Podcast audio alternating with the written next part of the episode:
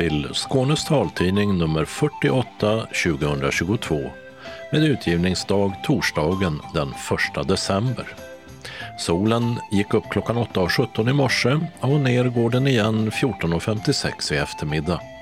I studion Dodo Parikas och Åsa Kjellman Erisi medan Martin Holmström är tekniker. Och detta är innehållet. Besvikelse och förvåning över pausandet av arbetet med synskadades valhemlighet. Regeringen hade kunnat fortsätta, menar Valmyndigheten. Och hos SRF och uppfinnaren Carl Otto Rosenqvist är bedrövelsen stor. Domstolar gör mildare bedömningar än Försäkringskassan om assistans. Och Försäkringskassans krav på så kallade undersökningsfynd, till exempel blodprov vid psykiska diagnoser, underkänns av Högsta förvaltningsdomstolen. För första gången kan en person med funktionsnedsättning bli astronaut, eller paraastronaut som den Europeiska rymdstyrelsen säger. Läser du talböcker? Då har du träffat Daisy. Nu fyller det digitala systemet 20 år. Och idag är förståelsen större för att tillgängligt läsande behövs. Det menar Jesper Klein, som var med när Daisy sjösattes. När hösten och vintern bjuder på vått och rått väder, vad passar att ha på fötterna då? Vi tar en titt på skomodet och det gör vi i Limhamn. Öppnat och stängt med klippning och kroppsvård. Evenemangstips kommer med fackeldans, jul och allsång. Kalendern med Anna, Alfred och Arbetsförmedling och anslagstavlan därpå och den är gemensam för hela Skåne. Sist hittar vi redaktionsrutan. Personer med synnedsättning kommer inte heller i nästa allmänna val att kunna personrösta med bibehållen valhemlighet. Som vi berättade i förra numret har Valmyndigheten inte fått pengar i statsbudgeten för att kunna fortsätta det uppdrag man fick av den förra regeringen i våras nämligen att ta fram hjälpmedel som gör det möjligt att personrösta utan att be någon seende om hjälp. Hos Synskadades riksförbund är besvikelsen stor. Vi är självklart väldigt upprörda att rösta och eh, inte behöva avslöja vad man röstar på, alltså att eh, ha bibehållen valhemlighet. Det är grundlagsskyddet och det måste gälla alla. Det säger Henrik Götesson som är intressepolitisk handläggare på Synskadades riksförbunds rikskansli. Någon förvarning om att pengarna skulle dras in fick förbundet inte. Inte alls, och det är det som är ett av grundproblemen. Det enda vi vet är att det finns ingen budgetpost för det här projektet 2023 och 2024. Kampen för att få möjlighet att personrösta med bibehållen valhemlighet har drivits länge 2016 gav den dåvarande oppositionen i ett så kallat tillkännagivande regeringen i uppdrag att ta fram ett sådant system. 2020 års valutredning tog fram tre olika prototyper för personröstning och i våras gav den socialdemokratiska regeringen i uppdrag till Valmyndigheten att tillsammans med det statliga forskningsinstitutet RISE arbeta vidare med prototyperna för att kunna testa en lösning i valet till EU-parlamentet 2024 och sen ha ett fullskaligt system klart till de allmänna valen i Sverige 2026. Och inte heller Valmyndigheten har fått någon förklaring eller förvarning om att arbetet skulle stoppas, säger kanslichef Anna Nyqvist. Nej, det har vi inte. Är du förvånad? Förvånad eh, ska jag kanske inte säga.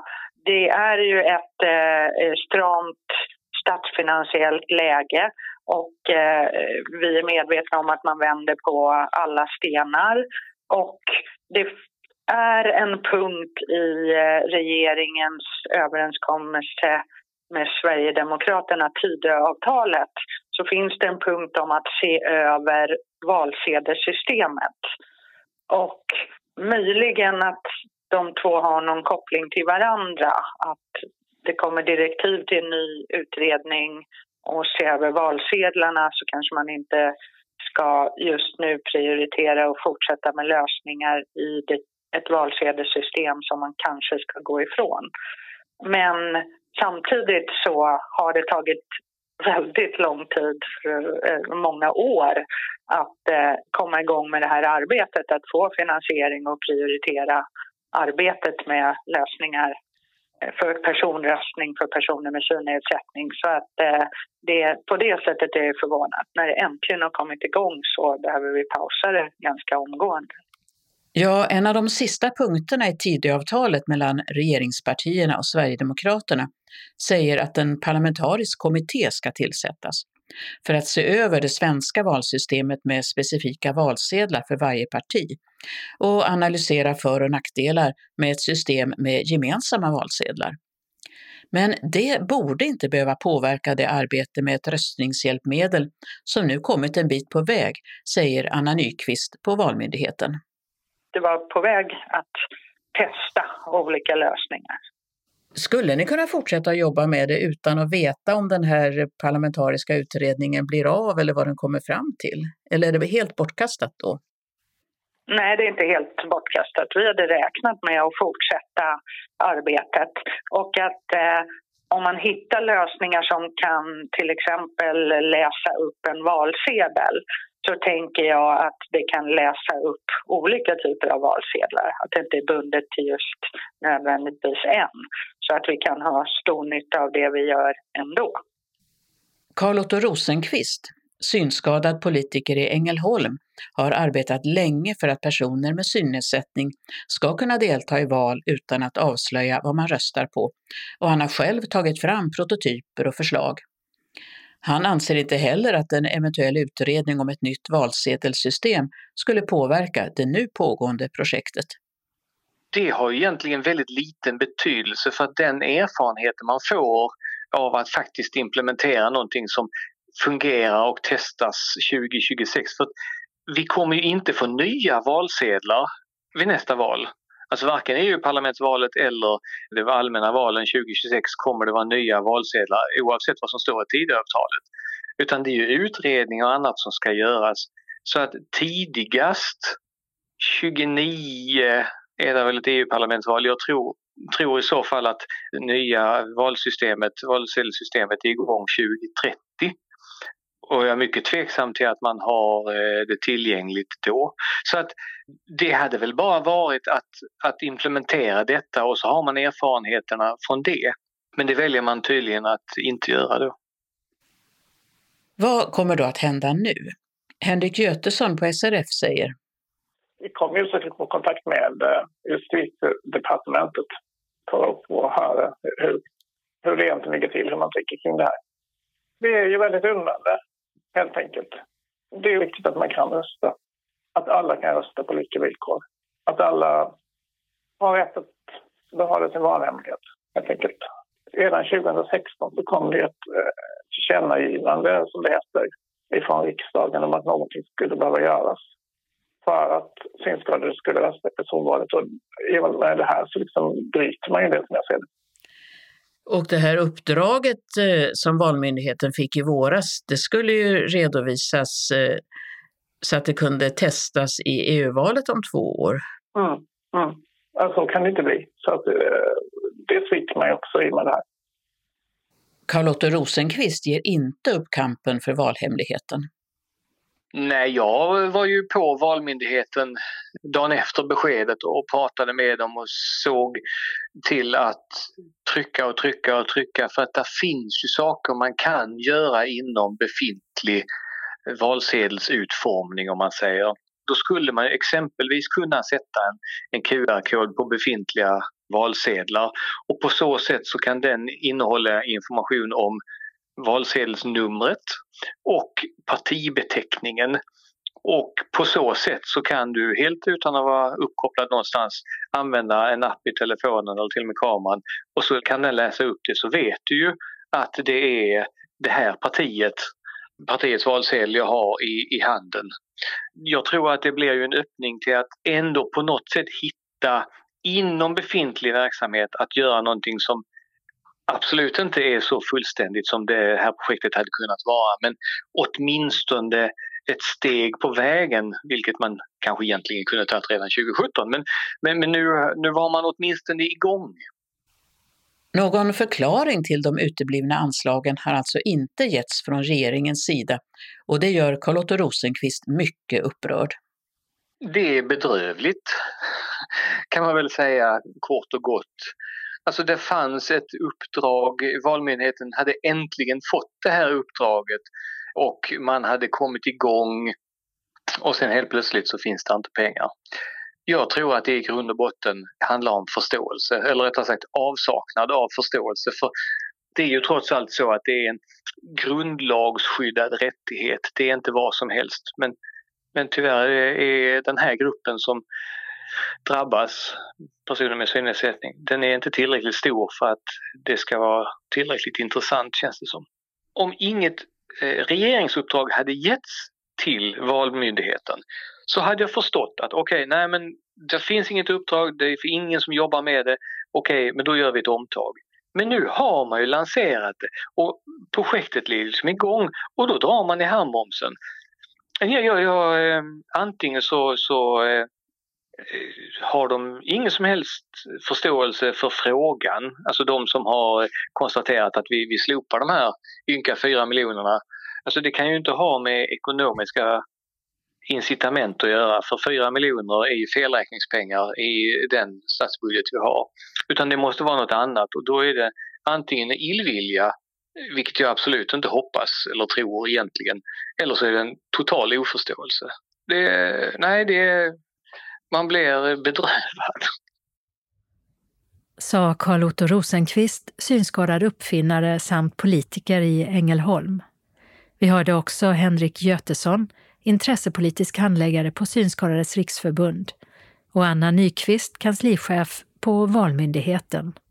I Dagens Nyheter kommenterades frågan om stopp för arbetet med skyddande av synskadades valhemlighet av ledarskribenten Arvid Ålund den 25 november. Han skriver bland annat Har Elisabeth Svantessons finansdepartement gjort en miss? Gunnar Strömmers justitiedepartement varit för upptagen med annat. Pengarna kan knappast vara problemet. Kostnaden uppgår till cirka 5 miljoner över två år. Upprättandet av den grundlagsskyddade valhemligheten är värt mer. Gör om, gör rätt. Slutcitat. Vi ska tillägga att DNs siffra inte är helt korrekt. Rätt uppgift är, som Carl-Otto Rosenqvist sa, 4 miljoner över två år. Redaktionen har utan framgång sökt justitieminister Gunnar Strömmer eller annan ansvarig på justitiedepartementet. Reporter var Birgitta Fredén. Försäkringskassan är ofta hårdare i sina bedömningar än förvaltningsdomstolarna. Det rapporterar Sveriges Radios Ekot. Domstolarna ändrade förra året i nästan vart fjärde beslut av Försäkringskassan om assistans och i 14 procent av sjukpenningärendena. Framförallt handlar det om att Försäkringskassan är hårdare än domstolarna när det gäller bedömningen av de medicinska underlagen till exempel om behovet av hjälp vid måltider. Det framgår av en intern rapport Ekot tagit del av där Försäkringskassan själv granskat 143 domar. Ingeborg Watz Forslund, verksamhetschef på Försäkringskassan, säger att hon anser att det är för tidigt att säga att bedömningarna är för hårda. Först vill hon se vad nästa instans, kammarrätten, beslutar.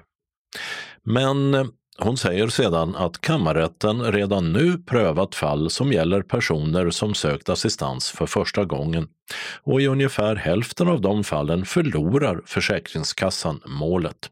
Något som Försäkringskassan enligt Ingeborg Watz Forslund tittar på och tar till sig.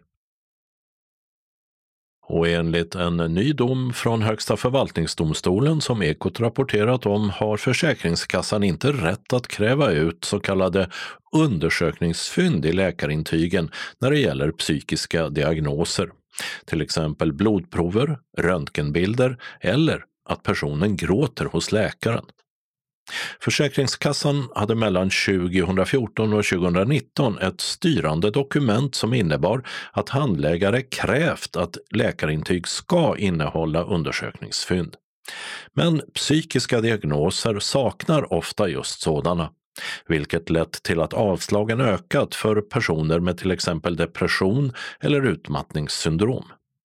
Nu har Högsta förvaltningsdomstolen slagit fast att Försäkringskassan inte får göra så längre eftersom det saknar stöd i lagen. Justitierådet Inga-Lill Askersjö säger till eh, Sveriges Radios Ekot att citat Ja, man kan alltså inte kräva att det måste finnas undersökningsfynd som bygger på någonting annat än uppgifter som den enskilde själv har lämnat. Enligt domen är det läkarens bedömning av patientens beskrivning av symptomen som är avgörande för om sjukpenning ska beviljas. Domen handlar alltså om psykiska diagnoser, men även vid till exempel smärta eller långtidscovid saknas också ofta undersökningsfynd som visar på nedsatt arbetsförmåga. Och Högsta förvaltningsdomstolens Inga-Lill Askersjö utesluter inte att domen framöver också kan få betydelse för patienter med andra sjukdomar. För första gången kan en person med en funktionsnedsättning bli astronaut, eller para-astronaut som den Europeiska rymdorganisationen, ESA, kallar det. Ja, bland mer än 22 500 sökande har ESA nu valt ut 17 nya astronautkandidater. Och en av dem är britten John McFall som förlorade sitt högerben efter en motorcykelolycka när han var 19 år. Efter det har han bland annat tagit en bronsmedalj i löpning vid Paralympics Peking och är nu på väg att bli färdig ortopedkirurg. Urvalen till att bli astronaut och få möjligheten att åka upp till exempel till den internationella rymdstationen, de är rigorösa. Och att ha ett funktionshinder har tidigare varit uteslutet, liksom det än tidigare varit för kvinnor.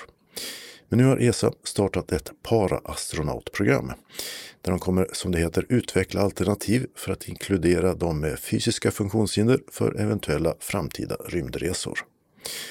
Och först att väljas ut till det blev alltså John McFall som säger att han är väldigt glad över att bli utvald, något han aldrig trodde skulle bli möjligt. Här är en intervju som European Space Agency gjort. I was incredibly excited and uh, proud of myself that I got through the selection process. Uh, it'd been quite a whirlwind uh, experience, and given that uh, as an amputee, I'd never thought that being an astronaut was a possibility. Not only have we got to undergo astronaut training, but we've got to undergo astronaut training and work out what it is about having a physical disability that makes it tricky and overcome those hurdles. So it adds an, an additional layer of complexity to that. I'm extremely excited about um, using the skills that I have for problem solving, um, identifying uh, issues, and overcoming obstacles that allow people with a physical disability to, to perform the job uh, equally to their able bodied counterpart. Furthermore, I'm interested in actually the science of space exploration. What actually happens to someone with a, a, lower limb amputation in microgravity? What happens to their residual limb? How does exercising in space differ? So, all sorts of things like that. There's lots that I'm passionate and interested about. Science is for everyone, and space travel, hopefully, can be for everyone. John McFall hoppas kunna använda sina förmågor så att fler med funktionsnedsättning kan utföra uppdrag i rymden på samma sätt som andra. Och specifikt vill ortopeden se hur det amputerade benet fungerar i viktlöst tillstånd. Forskning är för alla och förhoppningsvis blir rymdfärder också något för alla, säger McFall. Rapporterade Mats Sundling och vi kan tillägga att en svensk kom med på reservlistan till att bli astronaut. Det är Marcus Wendt som är testpilot hos Saab i Linköping.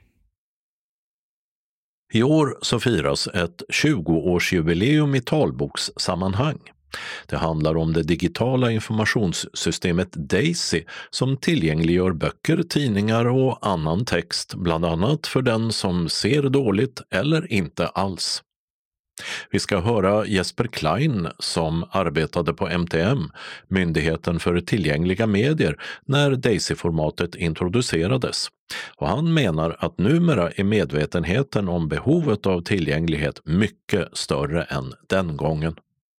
Det är en generell förändring som har skett. Att medvetenheten bland människor som arbetar med att utveckla och förbättra de digitala tjänsterna i samhället, den ökar skulle jag säga ganska rejält. Eh, alltså de som är med och liksom skapar webben och apparna. Där tycker jag att det har verkligen skett en höjning i kunskapen om vilka behov personer med funktionsnedsättningar har när det gäller att använda digitala tjänster. Jag tror kanske så här att företagsledningar och, och andra som styr och ställer högt upp, de har nog kanske ofta tänkt att det där är någonting som de fixar där nere i webbgruppen som finns tio våningar ner i organisationsstrukturen. Men jag tror att mer och mer så börjar man förstå att det här är en fråga som ska hela vägen upp, högst upp i organisationsstrukturen och egentligen genomsyra arbetet på alla nivåer. Det svenska Daisy-konsortiet fyller snart 20 år och har som vision att människor ska kunna ta del av information och kunskap på jämlika villkor oavsett funktionsnedsättning. Eller som de uttrycker det på sin hemsida. Information ska finnas tillgänglig för alla vid samma tidpunkt utan kostnad och i ett format som var och en kan ta till sig. Ett högt ställt mål kan tyckas, men det började redan på 1980-talet med ett initiativ av Talboks och punktskriftsbiblioteket, det som senare blev Myndigheten för tillgängliga medier. På 90-talet utvecklades programvaran och så bildades en internationell standard där bibliotek, högskolor, funktionshinderorganisationer och företag runt om i världen samarbetar för att underlätta läsning för de som har behovet. Och Jesper Klein bekräftar att även om världen har förändrats mycket på drygt 20 år så har målet med Daisy legat fast. På den tiden jag fanns med i sammanhanget och jobbade på MTM, tidigare talboks och punktskriftsbibliotek, då var ju att främja användningen av Daisy-formatet i Sverige och behoven kring att tillgängliggöra läsning. Mötet hette Daisy-konferensen på hösten 2002. Jag var där och mötet leddes av den dåvarande chefen för talboks och punktskriftsbiblioteket, Ingar Bäckman Hirschfeldt. Det var mycket hennes initiativ också, att den här sammanslutningen, Svenska Daisy-konsortiet, bildades. Om man ska sammanfatta utvecklingen för talböcker som genom tjänsten Legimus och för taltidningar och andra tillgängliga medier som använder Daisy-tekniken så är det ett ord som återkommer, säger Jesper Klein. Jag tänkte på det på vägen hit. Det, jag tror att ordet digitalisering är nog det ordet jag ändå landar i. Det låter lite tråkigt men det är nog ändå det ordet jag landar i som sammanfattar den eran bäst. Jag tittade lite på siffror. Det man kan se är ju att användningen av Legibus och användningen av Storytel, Bookbeat, Bokusplay och de här tjänsterna, Nextory, har ju bara ökat otroligt under de senaste tio åren. Från nästan ingenting runt 2008-2009 till mm. nu Legmus 2 miljoner nedladdningar på ett år. Och det är helt fantastiskt. Pilarna har pekat uppåt under de här senaste 12-13 åren. Och innan dess, det var ju då när liksom de första stegen togs. Digitalisera innehållet, gå från analog till digital internetbasera tjänsterna, distributionen, ordna så att man kan själv betjäna sig. Alltså man själv kan gå in och hämta eller läsa en bok när som helst på dygnet. Alltså innan det var genomfört, då var man ju beroende av till exempel kunna kontakta ett bibliotek eller besöka ett bibliotek för att kunna låna en bok och låna hem och ta med sig hem. Sådär. Det tror jag är den stora förändringen egentligen. Först analogt till digitalt och sen 24-7 tillgång strömmande i telefonen. Men om man tänker ur tillgänglighetssynpunkt då, just för personer med synnedsättning. Mm. Och så nu finns ju de här digitala tjänsterna, men alla de är ju kanske inte alltid så tillgängliga då. Så där har man liksom att i takt med att hela fältet har digitaliserats. Det mm. finns ju också möjligheter där. Det, det kan ju göras tillgängligt eh, när det görs. Alltså hur väljer man spår där? För att man måste väl både jobba på att digitalisera det som finns och sen också haka på det där, de, att när hela fältet digitaliseras. Just. Ja, men det, det här har ju varit den stora utmaningen under den här perioden och jag vet att när jag började arbeta med det här i början av 2000-talet, då sa ju statistiken ungefär att 80 procent av alla personer med synnedsättningar var över 80 år gamla. Och dessutom kanske 80-90 procent av den gruppen, alltså de som är 80 plus, var inte användare av internet, datorer, smarta mobiltelefoner. Det tror jag har skiftat lite grann nu. Jag tror inte att det är riktigt så längre. Så det är ju en förändring, att målgruppens förmåga att ta till sig digitala tjänster har förbättrats sedan dess. Samtidigt så tror jag att en del grejer har blivit svårare. Jag tror att webben på sätt och vis är stökigare nu än vad den var i början av 2000-talet. Talsynteserna har väl blivit bättre på engelska. Vet inte om de har blivit så otroligt mycket bättre på svenska egentligen. Men jag tänker också det här i och med att teknikskiftena, det blir tätare mellan dem. Det blir kortare mellan generationerna ja. så att säga, att man får olika teknikbakgrund. Precis. Så att även om det är så att fler med synnedsättning idag som får en förvärvad synnedsättning har tidigare vana av att använda digitala, alltså som webben och så, så kan det ju vara så att man ändå har en annan bakgrund just, också beroende just. på när man fick sin synnedsättning och så. Ja. ja det, det, här med förkunskaper och, och, allt det här är oerhört centralt. Och det är väl därför också det är så otroligt viktigt att det finns en offentligt finansierad tillgänglig medieverksamhet i Sverige som bedrivs både av myndigheten MTM men också av andra kommuner och andra aktörer. Därför att då kan man utan egentligen att ta kommersiell hänsyn så kan man skapa tjänster som är inkluderande för fler. Och jag läste att eh, antalet användningar av den här talboken kommer-tjänsten som MTM har ordnat tillsammans med bibliotek och andra, den har ökat också i användning, vilket är jättepositivt. Den kanske står för, inte vet jag, mindre än 5% av helheten av talboksanvändning. Men det är ju en väldigt viktig 3-5 därför att man kan misstänka att de som använder den tjänsten antagligen inte använder kommersiella ljudböcker, till exempel Storytel-appen och sådär.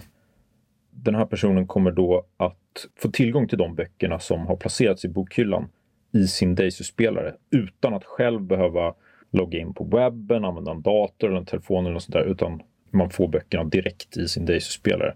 Också då, som jag förstår det, tillsammans med sin dagstaltidning. Ja, jag sitter här med Jesper Klein, konsult och tillgänglighetsförespråkare. Men Daisy i sig som begrepp, det är inte låst till en särskild teknik? Nej, precis. Daisy är bara, nu blir det tekniskt här, men det är bara ett sätt att organisera den digitala informationen i, i filer, om man säger så. Ja, text och ljud. Och någonting som är Daisy. Man kan eh, ta till det sig genom att strömma det eller ladda ner det eller ha det på en CD-skiva eller på ett USB-minne. Alltså det, allt det där är Daisy. Mm. Och vad står det för? Digital? Det är Digital Accessible Information System. Okej, okay, alltså digitalt tillgängligt informationssystem om man mm. översätter det mm. så här mm. lekmannamässigt. Mm. Så att egentligen, de som lyssnar på vår tidning i en CD-skiva, de är redan så att säga digitala på ett sätt, men de är analoga och digitala för de behöver CD-skivan och mata in i sin läsare. Ja, just det. Just det. Ja, men så är det väl att den här så kallade digitala transformationen, förändringen att gå från det analoga fysiska till det helt digitala, den sker långsamt på många håll och kanter och den kan också ske partiellt, alltså att en aspekt av den kanske har skett men en annan har inte skett. Men vad tänker du för framtiden här då? Liksom, man ser hur det har gått från ja, kassett till CD och nu mycket ligger digitalt på internet och laddas ner kanske till läsare och sådär. Vad tror du, var jobbar man nu för att liksom öka tillgängligheten för grupper som har svårt att ta till sig tryckta medier? Övergången till digitalt behöver ju fortsätta drivas på och göras tillgänglig för fler eller ännu fler och så fortsätta tillhandahålla stödet för att kunna ta till sig och så som behövs. För det är inte alla som kan hantera en, säg en iPhone med Legimus-appen på. Även om procentandelen som kan det växer fortfarande och den är redan hög. Men det finns många kvar som inte kan. eller som, de kanske kan lite grann men det är liksom inte tillräckligt enkelt och bekvämt för att det ska passa dem. Men jag tror att det också blir så att fokus lite grann kommer att skifta lite mer mot innehållet.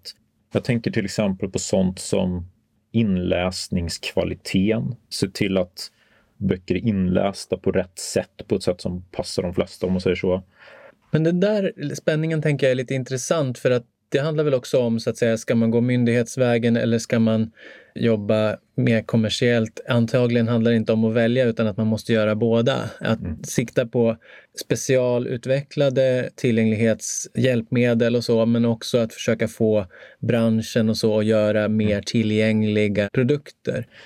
Ja, men som ett exempel så kan man väl se en, en sån stöttesten som var aktuell för 20 år sedan. Den blev ännu mer aktuell 2010 och jag kan tänka mig att den är ännu, ännu mer aktuell nu. Det är ju att ska man använda skattemedel för att tillverka talböcker om kommersiella bokförlag samtidigt gör samma bok som en ljudbok och ger ut kommersiellt. Är det liksom är det meningsfullt att på något sätt dubbelspendera på att den här talboken kommer ut? Och då har jag förstått det som att i och med att många människor fortfarande står utanför möjligheten att kunna använda sig av det kommersiella utbudet så finns det fortfarande ett starkt behov av Legimus till exempel. Samtidigt kan man ju tänka sig att på lång sikt så, så kanske den skillnaden, eller den, det behovet blir mindre. Um, vad jag har förstått så är det att i Legimus så finns det delvis annat material än vad som finns i de kommersiella ljudbokstjänsterna. Ganska mycket, det kallas backlist i bokbranschen, alltså gamla böcker. Stig Trenter, deckare. Böcker som vars kommersiella intresse har egentligen gått ner rejält för ganska länge sedan. Men ni vet, böckerna i Legimus, de började tillverkas på 60-talet. Det är en fantastisk sak alltså, att det har en sån lång historik i Sverige. Eh, när det gäller tillgänglighet så kan det ju vara vissa saker när man behöver en viss sorts anpassning som gör att det så att säga är en speciallösning som behövs just för mig. Mm. Men i vissa fall kan det ju vara så att tillgängligheten för en del gör det också mer tillgängligt för alla. Precis. Så att ibland är det ju inte en motsättning heller att öka tillgängligheten gör ju inte att någon annan blir utesluten så att säga. Men sen kan det ju vara så att vissa lösningar är bara till för vissa grupper för att det inte fungerar för ja. de andra. Visst. Men när det handlar om trappor till exempel och göra ramper istället så är inte det att man inte kan gå in där om man inte eh, sitter i rulle eller har rullator utan man kan ju gå upp för en ramp med mm. fötterna också. Mm. Mm. Ja, men så är det verkligen. Men det kan vara lite så att begreppet design för alla, alltså att alla människor ska inkluderas i designen av vårt samhälle, inklusive den digitala delen av samhället. Den har kanske lett till ibland att man har liksom stormat in i tanken att vi ska fixa det för alla i den här lösningen som vi gör.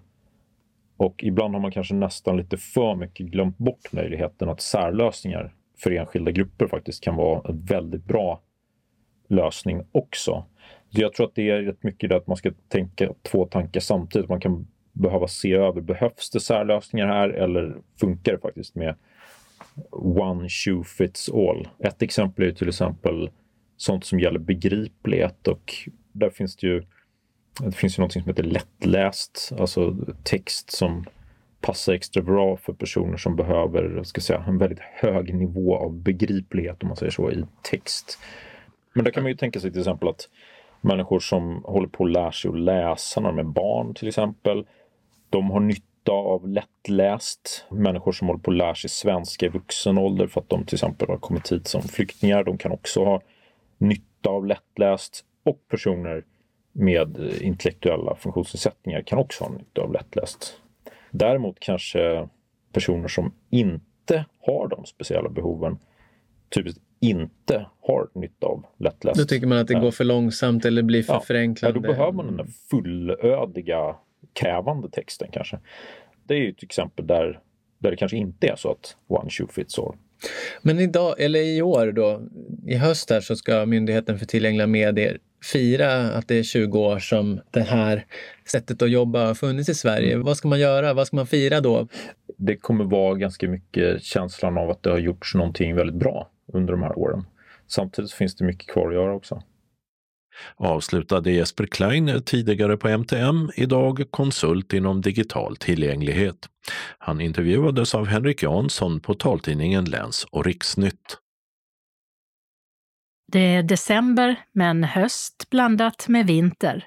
Lite fram och tillbaka sådär. Och i sista delen av vår modeserie ska vi förflytta oss närmast marken, till årstidens skomode som är kraftigt och bekvämt. Vi börjar med en titt från gatan in i det julskyltade fönstret hos butiken Skorosen i Limhamn, där Mia Svensson arbetar. Nu är det julskyltning, ja.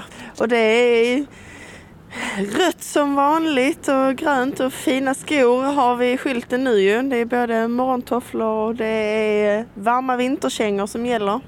Du sa rött och grönt, det är granar och julgranskulor, det är inga röda och gröna skor. Nej, de är mest svarta och bruna. ja men där är ju ett par gröna sneakers. Det är det. Eh, mjuk och skön sula invändigt har de. Uppbyggd i hålfoten för att vara extra bekväm så den är bra att ut och promenera i. Härskorna just nu det är ju att det ska vara skönt och bra att promenera i framförallt. Eh, breda läster, bra material. Har du damskor i nästa fönster eller är det barn här? Här är barn emellan ja. Och där precis. blandar ni? Där blandar vi hej vilt ja. Och så finns det leopardmönster i guld, det fanns inte på här sidan. Nej, det finns inte på här sidan. Men barnen får det och de får ju både rosa och lila också. Och så tredje fönstret mot Järnvägsgatan, dam. Mycket svart är det. Vi ser även grönt och vitt och lite lejongult är där på någon i lack. En boots med snörning på till damerna. Lite postpunk. Lite sådär ja. Men modellerna skiljer sig ju faktiskt inte alls särskilt mycket eller om ens alls från herrsidan förutom lite klackskor där uppe i hörnet. Nej precis, det är ju mycket lika. Det är ju kängor som gäller nu på hösten, vintern och de är ju snarlika på herr och damsidan. Hade ni mycket folk på skyltsöndagen? Ja, det var mycket folk. Och det är alltid lika trevligt med alla kunder som kommer in. Handlar de också? Ja, det gör de. Vad vill du lyfta fram? Vi börjar på här sidan då. Ja, det är väl framför allt eh, promenadskor som gäller. Både med varmfoder och utan varmfoder. Där är en i en slags loferliknande modell. Korsning mellan herrsko och eh, sneaker va? Ja, det kan man ju säga. Det är ju många som vill ha utan snörning och knäppe och bara hoppa i med ett skohorn istället. Och färgerna här är svart, svart, svart, grått, mossgrönt och den bruna ton som brukar kallas konjak va? Även lite blått på vissa varianter. Ja, titta. Kan vi se. Sneakers, men inte blåa läderskor. Inga blåa läderskor, nej. Tyvärr, det blir svart och brunt. Inga eleganta festdojor. Eller jo, det är det. Där är ju lite grann.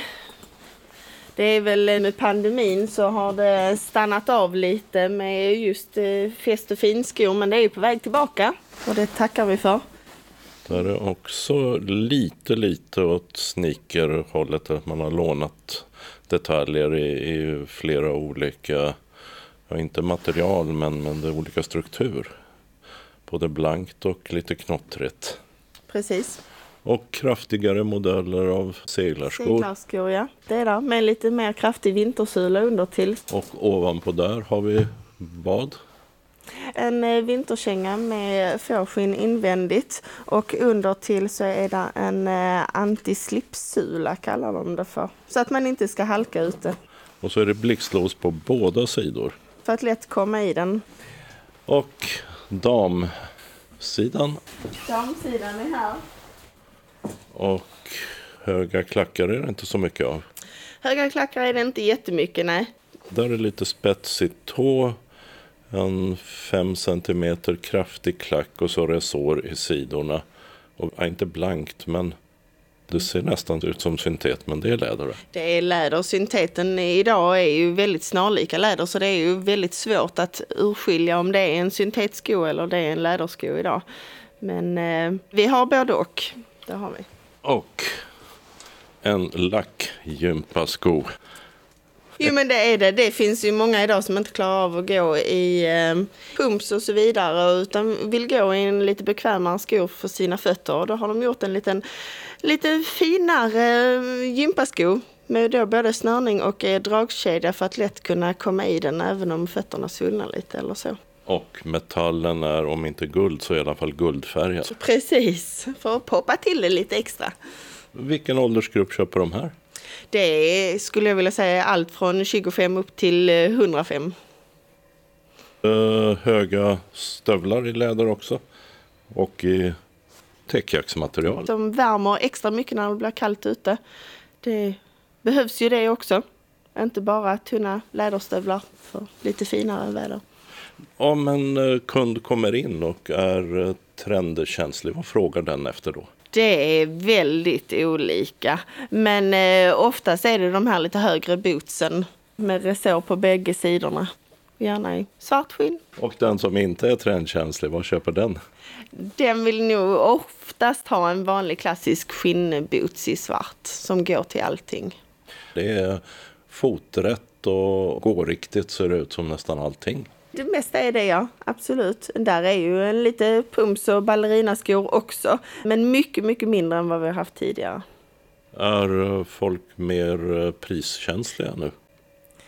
Både och. Många köper ju för att de vill att det ska hålla och då får det gärna kosta lite också om de vill att det ska hålla lite längre tid. Men eh, det finns ju även de som vill bara ha något lite billigare, enklare för att inte ska gå så hårt på plånboken.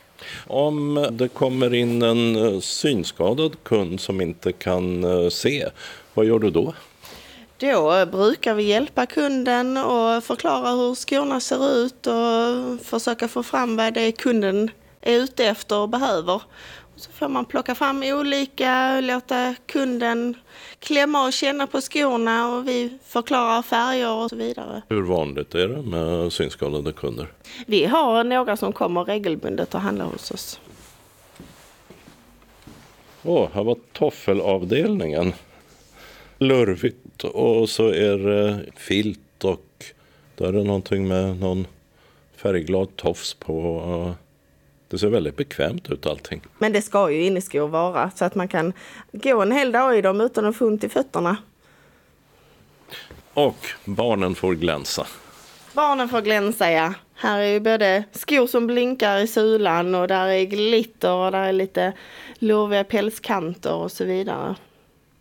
Neonfärger, leopard, men även en hel del svart här med. Det är det. Det är ju många som vill ha en neutral sko eh, på barnens fötter för att det ska kunna smälta bra in till deras färgglada overaller de har på vintrarna. Köper eh, killar rosa dojor? Det finns de som gör det, absolut. Idag eh, är det ju inte pojk och flickskor, det är ju skor som ska funka till vem som helst. Just det, för här är inte uppdelat. Nej, här ställer vi allt blandat så att man kan få välja och vraka efter det som man själv tycker om. Du gillar skor va? Ja, absolut, det gör jag. Jag är 50 generationen i företaget. Var hamnar vi då i år tillbaka om vi börjar generation 1? Väldigt långt tillbaka, jag har inte exakt årtal, men det är min eh, morfars eh, farfar som startade som ett litet skomakeri från början. I Limhamn? Inte i Limhamn tyvärr, Nevishög ute vid Staffanstorp, där åt det hållet. Så du för en stolt tradition vidare? Det gör jag absolut. Det sa Mia Svensson på Skorosen i centrala Limhamn. I löpsedeln på vår hemsida hittar du länkar till inslag med höstens och vinterns dam respektive herrmodereportage. Reporter var Dodo Parikas. Öppnat och stängt. I Kristianstad har frisöreleverna på Kristian den fjärdes gymnasium flyttat till nya lokaler på Kapellgatan 5 på gaveln mot Lasarettsboulevarden vid Centralskolan. Salongen håller låga priser och har öppet torsdagar. Tidsbokning 9.30 till 11.00 på telefon 044 13 66 18. I Malmö har en ny libanesisk restaurang öppnat, Kitchen 961, och namnet kommer sig av att landskoden om man vill ringa till Libanon är just 961. Adress Pilgatan 3. I Malmö har Brads spelcafé med bordspel öppnat på Brogatan 11 och här serveras även mat och dryck. Öppet onsdag till söndag. I Helsingborg har den holländska butikskedjan Kajori öppnat på Kullagatan 40. Tonvikten ligger på varor för bland annat sovrum, badrum samt kroppsvård.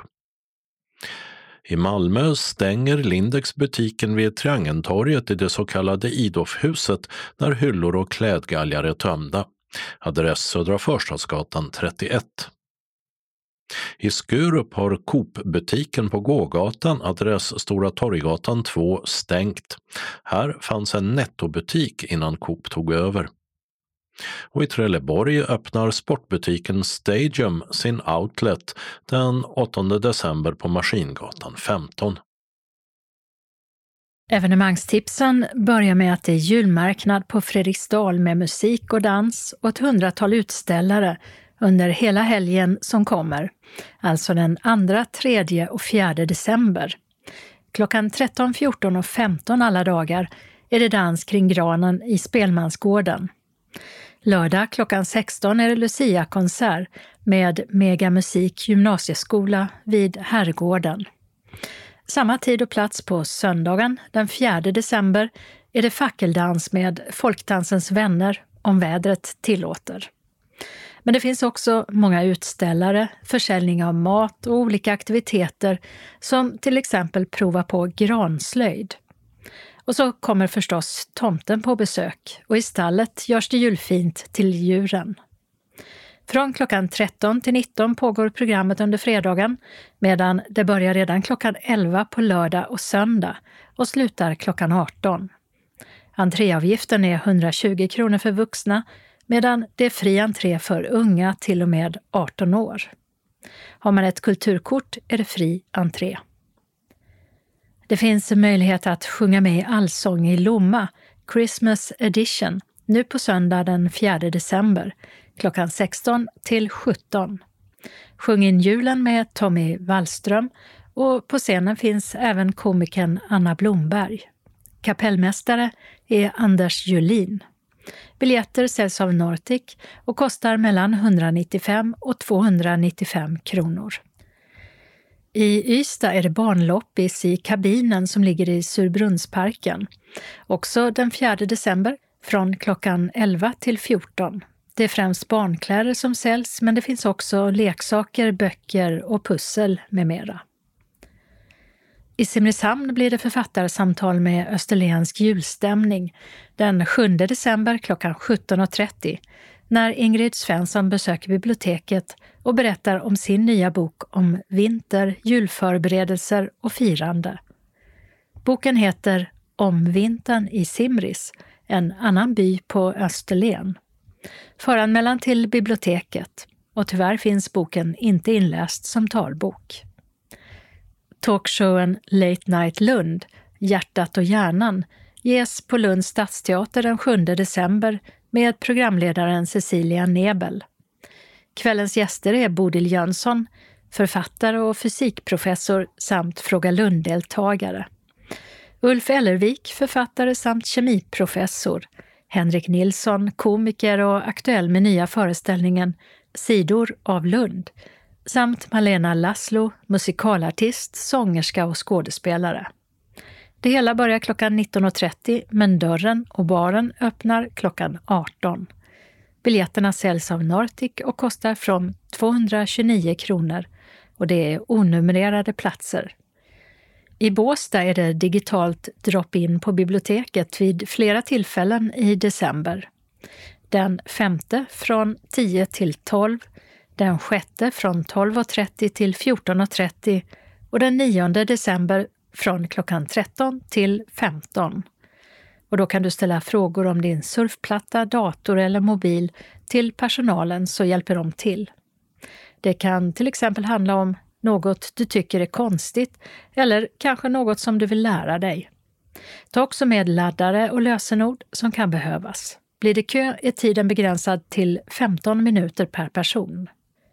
Figaros bröllop gick för utsålda hus på Malmö Opera hösten 2016 och nu sätts den upp igen i Peter Steins version med premiär den 10 december. Wolfgang Amadeus Mozarts opera ges på Malmö Operas stora scen och titelrollen som Figaro sjungs av gotlänningen Henning von Schulman. Figaros älskade Susanna sjungs av Maria Chabonia. Malmö Opera säljer biljetter som kostar från 335 kronor.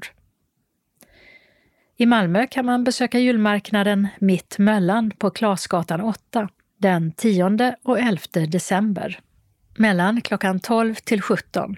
Det är ett gratisevenemang med många utställare och det utlovas både lokalproducerade och hållbara varor i marknadsstånden. Luciafirande är det på många platser i Skåne och i till exempel Landskrona kan man lyssna till Luciasånger i Sofia Albertina kyrka på Luciadagen den 13 december klockan 19. Entrén öppnar 18.15. Medverkar gör församlingens barnkörer, ungdomskör samt kören Revoice. Konserten är kostnadsfri men biljett behövs och bokas hos Tixter. En kväll i julens tecken är namnet på en konsert på Ystad teater den 16 och 17 december klockan 19. Det är Lollokören och Malmö Sinfonietta som tillsammans med orkester framför traditionsenliga julsånger. Konferencier är Kent Svanström och även lokala artister uppträder. Biljetterna som säljs av Ystad Teater kostar 495 kronor. Den som är danssugen efter all jul och nyårsmat kan bege sig till Trelleborg och Parken den 5 januari som också är trettondagsafton. Då spelar Lasse Stefans från 21 till 01. Och det går också att boka till en danssupé på telefon 0734 40 30 77. Förköpsbiljetter som kostar från 290 kronor hos Nortic. Biljettinformation. Simrishamns bibliotek 0414 81 93 00 Eventim 0771 65 10 00 Malmö Opera 040 20 85 00 Tixter 0771 47 70 70 Nortic 0455 61 97 00 Kalendern vecka 49 börjar med måndagen den 5 december då Sven har namnsdag.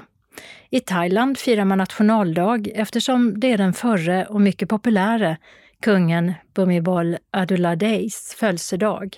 Och även efter hans bortgång 2016 så beslöt man att behålla datumet för att fira nationaldag. För 530 år sedan, 1492, upptäckte Kristoffer Columbus ön Hispaniola som är den näst största ön i Västindien och är uppdelad i de två delarna Haiti och Dominikanska republiken. Och också när det gäller språket är ön delad. I Dominikanska republiken gäller spanska medan man på Haiti pratar franska och kreol.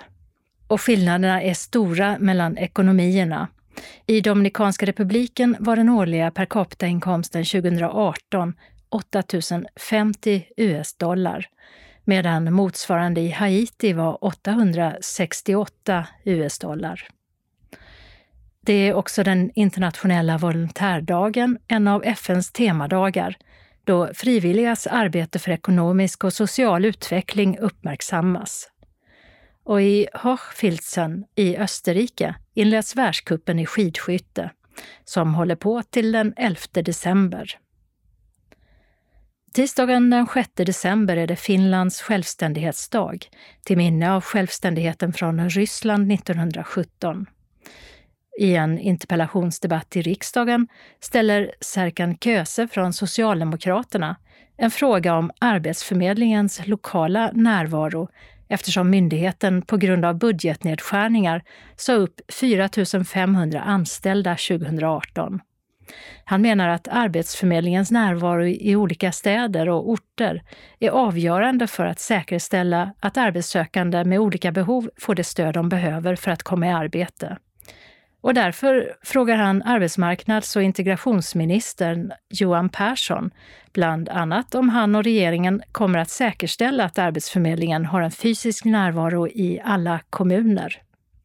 Debatterna börjar klockan 13 och direktsänds via riksdagens webb-tv.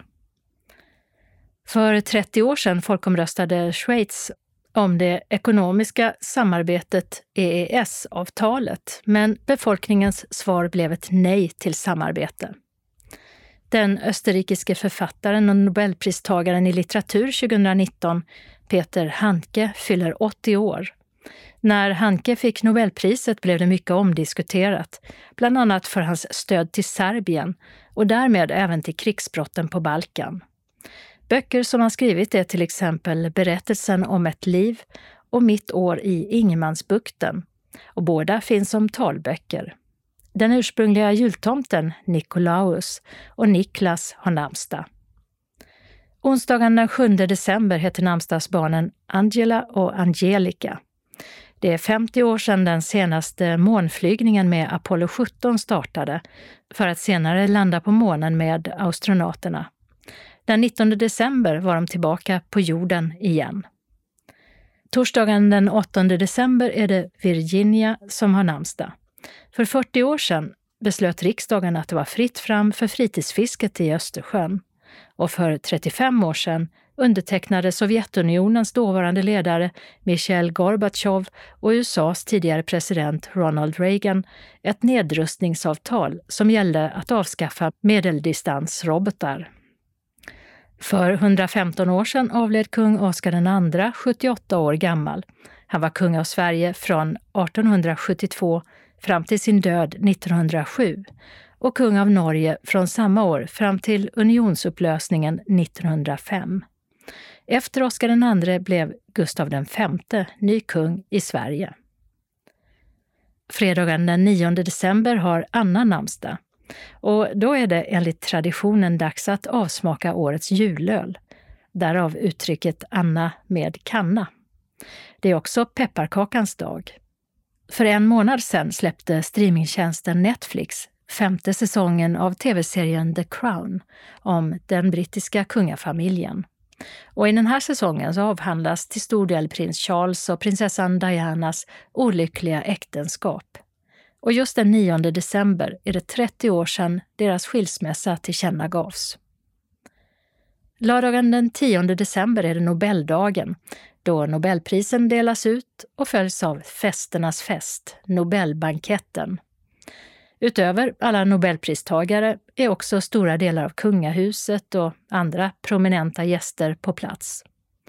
Nobeldagen förlades till just det här datumet eftersom det är Alfred Nobels dödsdag. Det är den internationella dagen för mänskliga rättigheter och Malin och Malena har namnsdag. Söndagen den 11 december är det redan tredje advent. Kungen och drottningen bjuder Nobelpristagarna på middag på slottet. I Lillehammar i Norge är det dags för världskuppen i skidor. Daniel och Daniela firar namnsdag. Och så är det tangons dag.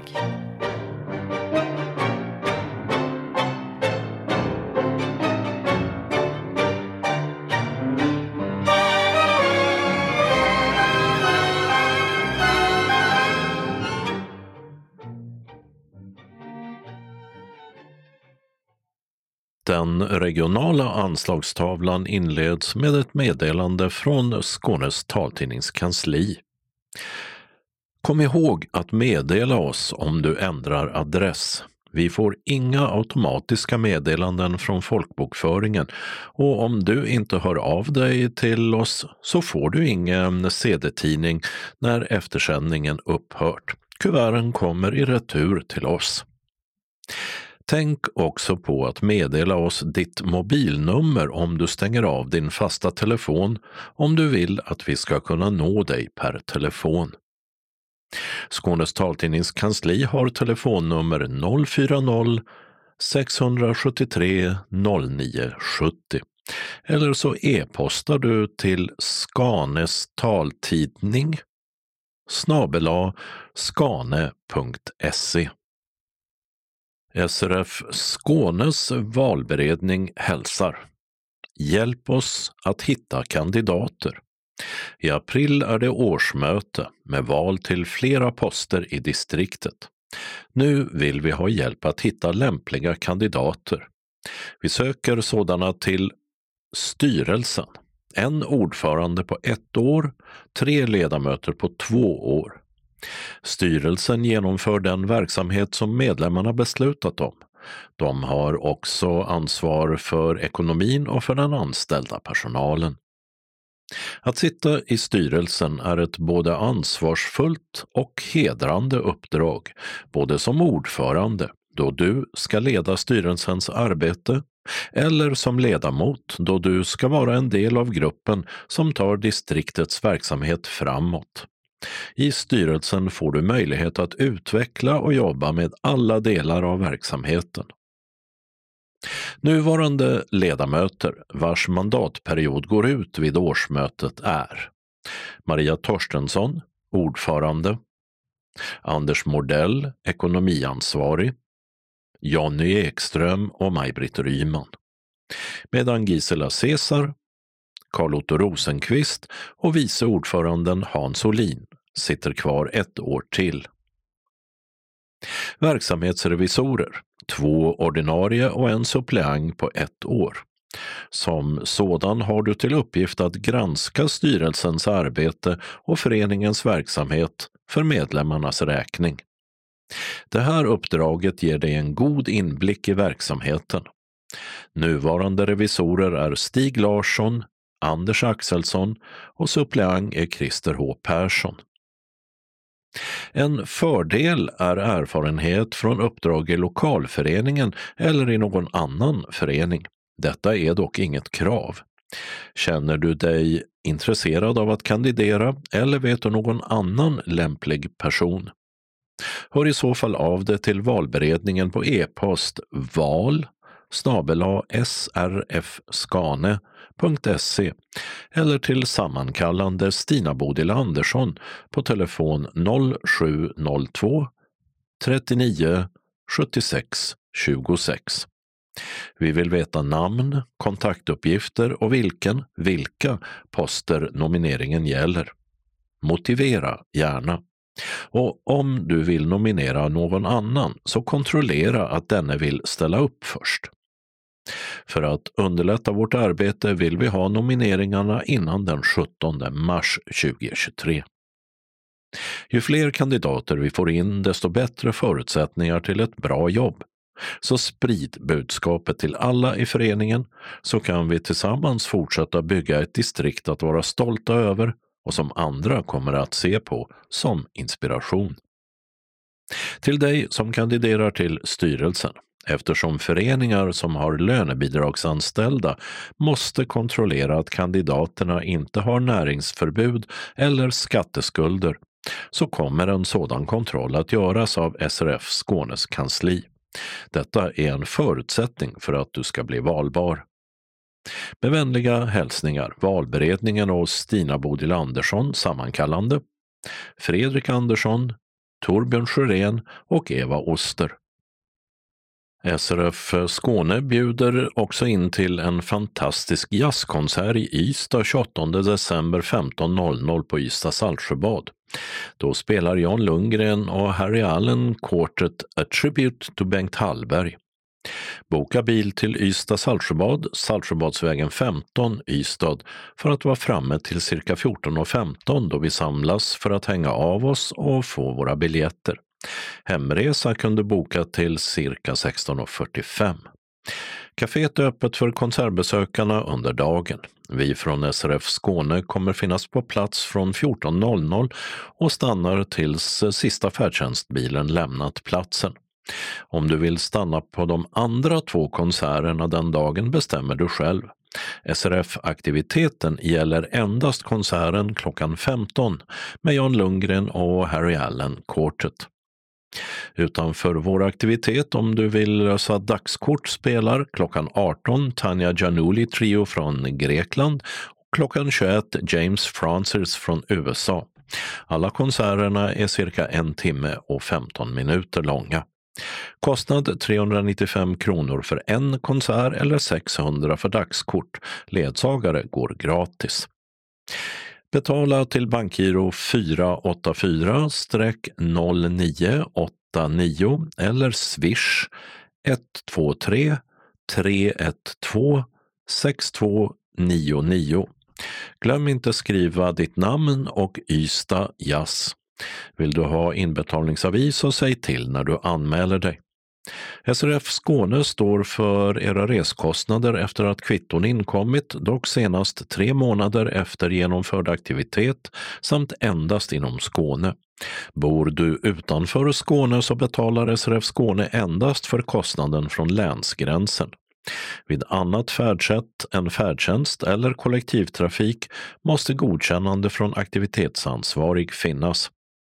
Anmälan sker till SRF Skåne, telefon 040 777 75 eller e-post skane srf nu. Vi har ett begränsat antal platser. Anmälan är öppen mellan måndag 5 december och måndag 12 december.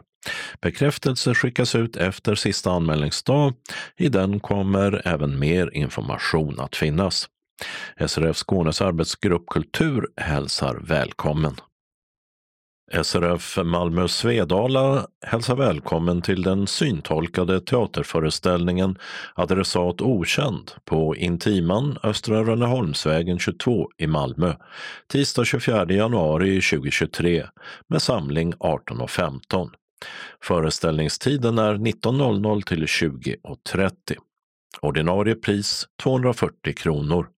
Betalning via bankgiro 192-9645 eller swish 123 077 8050 senast 20 januari. Skriv teater och namnet på deltagaren vid betalningen. Biljetterna delas ut på plats. Handling vad kan hända med helt vanliga människor som lever i ett land med en förvrängd ideologi? Hur kan djup vänskap förbytas i hat? Konsthandlaren Max Eisenstein och konstnären Martin Schulze har arbetat tillsammans i USA under många år och blivit nära vänner. När Martin flyttar tillbaka till Tyskland börjar de brevväxla. I USA nås Max av rapporter om nazismens utbredning och han oroas över sin judiska syster som är kvar i Tyskland. Martin å andra sidan berättar om karriär, nya vänner, nya tankar och idéer. För varje brev växer oceanen mellan de två forna vännerna och relationen blir allt mer komplicerad i takt med att Martins tillvaro och värderingar förändras. Vi har förbokat ett begränsat antal biljetter. Medlemmar från andra delar av Skåne är också välkomna. Reseersättning utgår som vanligt från SRF Skåne för resor utanför Malmö och det gäller endast för medlemmar utanför Malmö. Kvittot ska skickas in inom tre månader efter syntolkningstillfället.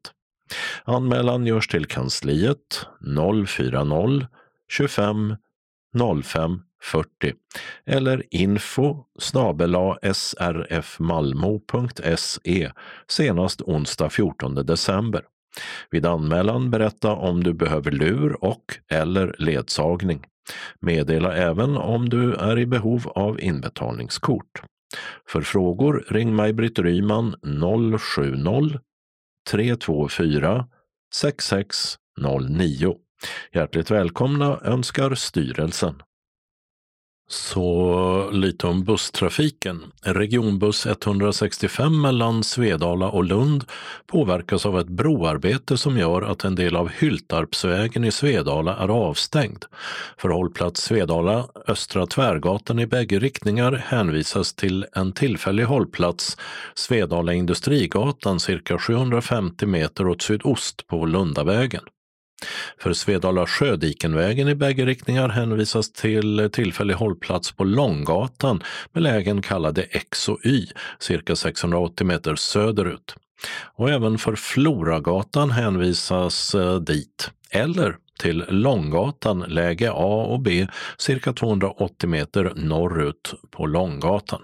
Och observera, den gatan trafikeras i motsatt riktning mot den vanliga körvägen. Det betyder att resenärer mot Svedala åker från läge B och resenärer mot Klågerup, Lund från läge A. 16 december 17.00 ska allt vara klart. Anslagstavlan gäller idag hela Skåne och innehåller meddelanden från SRF Malmö Svedala, SRF Västra Skåne och SRF Ängelholm Båstad samt tillfälliga ändringar i busstrafiken. SRF Malmö Svedala hälsar välkommen till dagverksamheten vecka 49. Vi serverar kaffe och smörgås eller kaka för 10 kronor. Man anmäler sig till kansliet, telefon 040-25 05 40 om man tänker komma på någon dagaktivitet senast klockan 10 samma dag som aktiviteten. Men måndagen den 5 december mellan 13 och 15 är aktiviteten inställd på grund av föreningsmöte. Tisdag 6 december 13 till 15 och 15 blir det bingo. SRF Malmö Svedala inbjuder också till bastubad vid Funkis Öresund.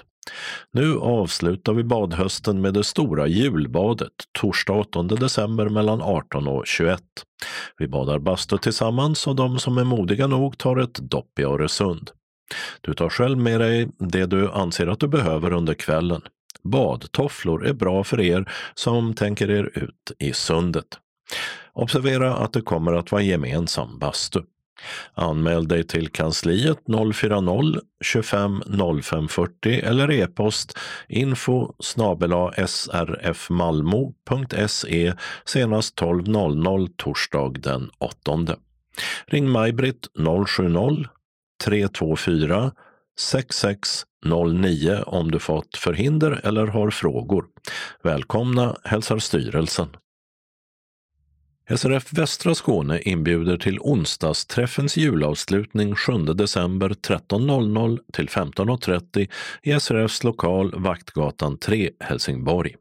Fikaavgift 30 kronor. Idag blir det julavslutning med bingo. Bingobrickor kostar 10 kronor styck. Om du vill vara med i julklappslotteriet ska du ha med dig en julklapp för mellan 40 till 50 kronor. Vill du komma måste du anmäla dig senast tisdag 6 december 12.00 till kansliet telefon 042 15 83 93 eller e-post srfvastraskane srf.nu. Om du står på fasta listan behöver du bara meddela om du inte kommer. Välkommen! SRF Västra Skåne bjuder också in till månadsmöte med Lucia tisdag 13 december klockan 15 till 17.15 i SRFs lokal. Det blir sedvanliga mötesförhandlingar och Lucia med följe kommer klockan 16. Fikaavgift är 30 kronor. Om du vill komma måste du anmäla dig senast måndag 12 december klockan 12 till kansliet. Synskadades riksförbund Ängelholm Båstad tackar till att börja med för ett fantastiskt år. Året som snart gått blev mycket händelserikt för SRF Ängelholm Båstad. Välbesökta onsdagsträffar, spännande utflykter, folklustspel på Fredriksdalsteatern och i Hembygdsparken, havsfisketurer och en mycket stor uppslutning vid gåsmiddagen. 2022 blev året då samarbetet med SRF Bjuv Klippan Åstorp och SRF Norra Skåne slog igenom fullt ut. Tack vare samverkan mellan de tre föreningarna kunde våra medlemmar uppleva en spännande dag i Vittsjö med snapphanarnas historia. En hel dag i Carl von Linnés trädgårdar och Huseby bruk i Småland och en aktivitetshelg på Röstånga Gästis. Vår förening svarade med en välbesökt vinresa till Kullabergs vingård. Det är en otroligt fin återhämtning efter 2020 års turbulens kring nedläggning eller en vilande förening eller ett samgående med SRF Västra Skåne. I år fick vi åtta nya medlemmar och mycket uppmärksamhet för våra medlemsaktiviteter i SRFs tidning Perspektiv och i Skånes taltidning. Efter en makalös återhämtning för SRF Ängelholm Båstad har vi nu laddat upp för ett nytt händelserikt år. Föreningen har en ambitiös verksamhetsplan för 2023 med gamla beprövade och även nya aktiviteter. Här finns något för alla. Styrelsen önskar alla trogna, nya och stödjande medlemmar välkomna till ett gott nytt år. Och detsamma och ett stort tack till alla er som hjälpt oss med våra aktiviteter. Ett särskilt stort tack till vår adjungerade kassör, korresponderande allt i allo, Marianne Jönsson. Och så önskar vi alla en riktigt god jul. Undertecknat Lisbeth Malmborg, Eva-Lena Lindell, Conny Jansson, Marie Nilsson och Jan-Olof Asp. SRF Ängelholm Båstad bjuder också in till Lucia-firande. Välkommen till årets Lucia-tåg 13 december klockan 13 på Torgträffen, Gasverksgatan 25 i Ängelholm. Gymnasiekören i Ängelholm sjunger stämningsfulla sånger. Vi bjuder på kaffe med lussekatt och pepparkaka samt glögg. Du anmäler dig senast 6 december till Conny Jansson på telefon 070 361 6610 eller mejl connykosmos gmail.com. Connykosmos skrivs ihop som ett ord och både Conny och Kosmos börjar med C. Välkomna! Undertecknat Styrelsen. Vi har några tillfälliga ändringar i busstrafiken eh, som gäller Helsingborgstrakten och Malmö. I Helsingborg har ett asfalteringsarbete stängt en del av Umeåvägen och linje 8 får köra en annan väg. För de avstängda hållplatserna Tranemansgatan och Viskgatan är närmsta alternativ hållplats Traktörsgatan, drygt 300 meter bort på Furutorpsgatan. Stängd är också hållplats Jönköpingsgatan med en tillfällig hållplats på Växjögatan 200 meter åt sydost. Den hållplatsstolpen ersätter också hållplats Haparandagatan. Till sist är också hållplats Borgholmsgatan stängd med hänvisning till hållplats Majgatan ungefär 450 meter österut på Sockengatan. 29 november klockan 16 ska asfalten vara på plats och hållplatserna tillbaka. I Helsingborg pågår också byggarbeten på Regementsvägen. Busshållplats Maxi läge A för stadsbuss 7 mot Dalhem, Brohult, är avstängd med hänvisning till Skvadronsgatan läge A på Drottninghögsvägen. 6 december 16.00 ska arbetet vara klart. Och i Helsingborg är arbetet på Bergaliden fortfarande inte färdigt och stadsbuss 26 och 27 hållplats Slottsvångsskolan ska fortsätta vara stängd till den 9 december klockan 16. Hållplats Sankt Nikolaj ersätter. Hållplats Snödroppegatan i Bårslöv är avstängd i bägge riktningar på grund av tillgänglighetsanpassning mellan 2 december 7.00 och 16 december 17.00. Resenärer hänvisas till tillfälliga hållplatser på Nyvångsgatan, 20 meter framåt för läge A och 20 meter bakåt för läge B. Det här gäller linje 297 och 298 mellan Helsingborg och Bårslöv. Linje 298 kommer dessutom att sluta trafikera hållplatserna i fråga efter tidtabellsskiftet 11 december. Och vi har tidigare berättat att VA-arbeten pågår på Jägersrovägen i Malmö som berör stadsbuss 1, 31 och 55, regionbuss 141 och 144 samt flygbussarna vid hållplatserna Jägersro, Jägershill, Ögårdsparken, Skrittgatan och Elisedal. Arbetet som skulle varit klart 2 december är redan avslutat. Och I Malmö är hållplats Kronetorpsvägen läge A mot Segevång för stadsbuss 4 avstängd på grund av reparation av gatubeläggning till och med 30 december 15.00. En tillfällig hållplats finns 60 meter framåt i bussens färdriktning. Och det var allt för det här numret av Skånes taltidning. Nästa nummer kommer torsdag den 8 december. Skånes taltidning ges ut av Region Skånes psykiatri och habiliteringsförvaltning. Ansvarig utgivare är Martin Holmström. Postadress Jörgen Ankersgatan 12, 211 45 Malmö. Telefon 040-673 0970. E-post Skanes taltidning snabela skane.se och hemsida skanestaltidning.se. Observera att CD-skivorna inte ska skickas tillbaka till oss. Såväl skivor som kuvert kan läggas i brännbara sopor när ni inte längre vill ha dem. Vi hörs igen. Hej då!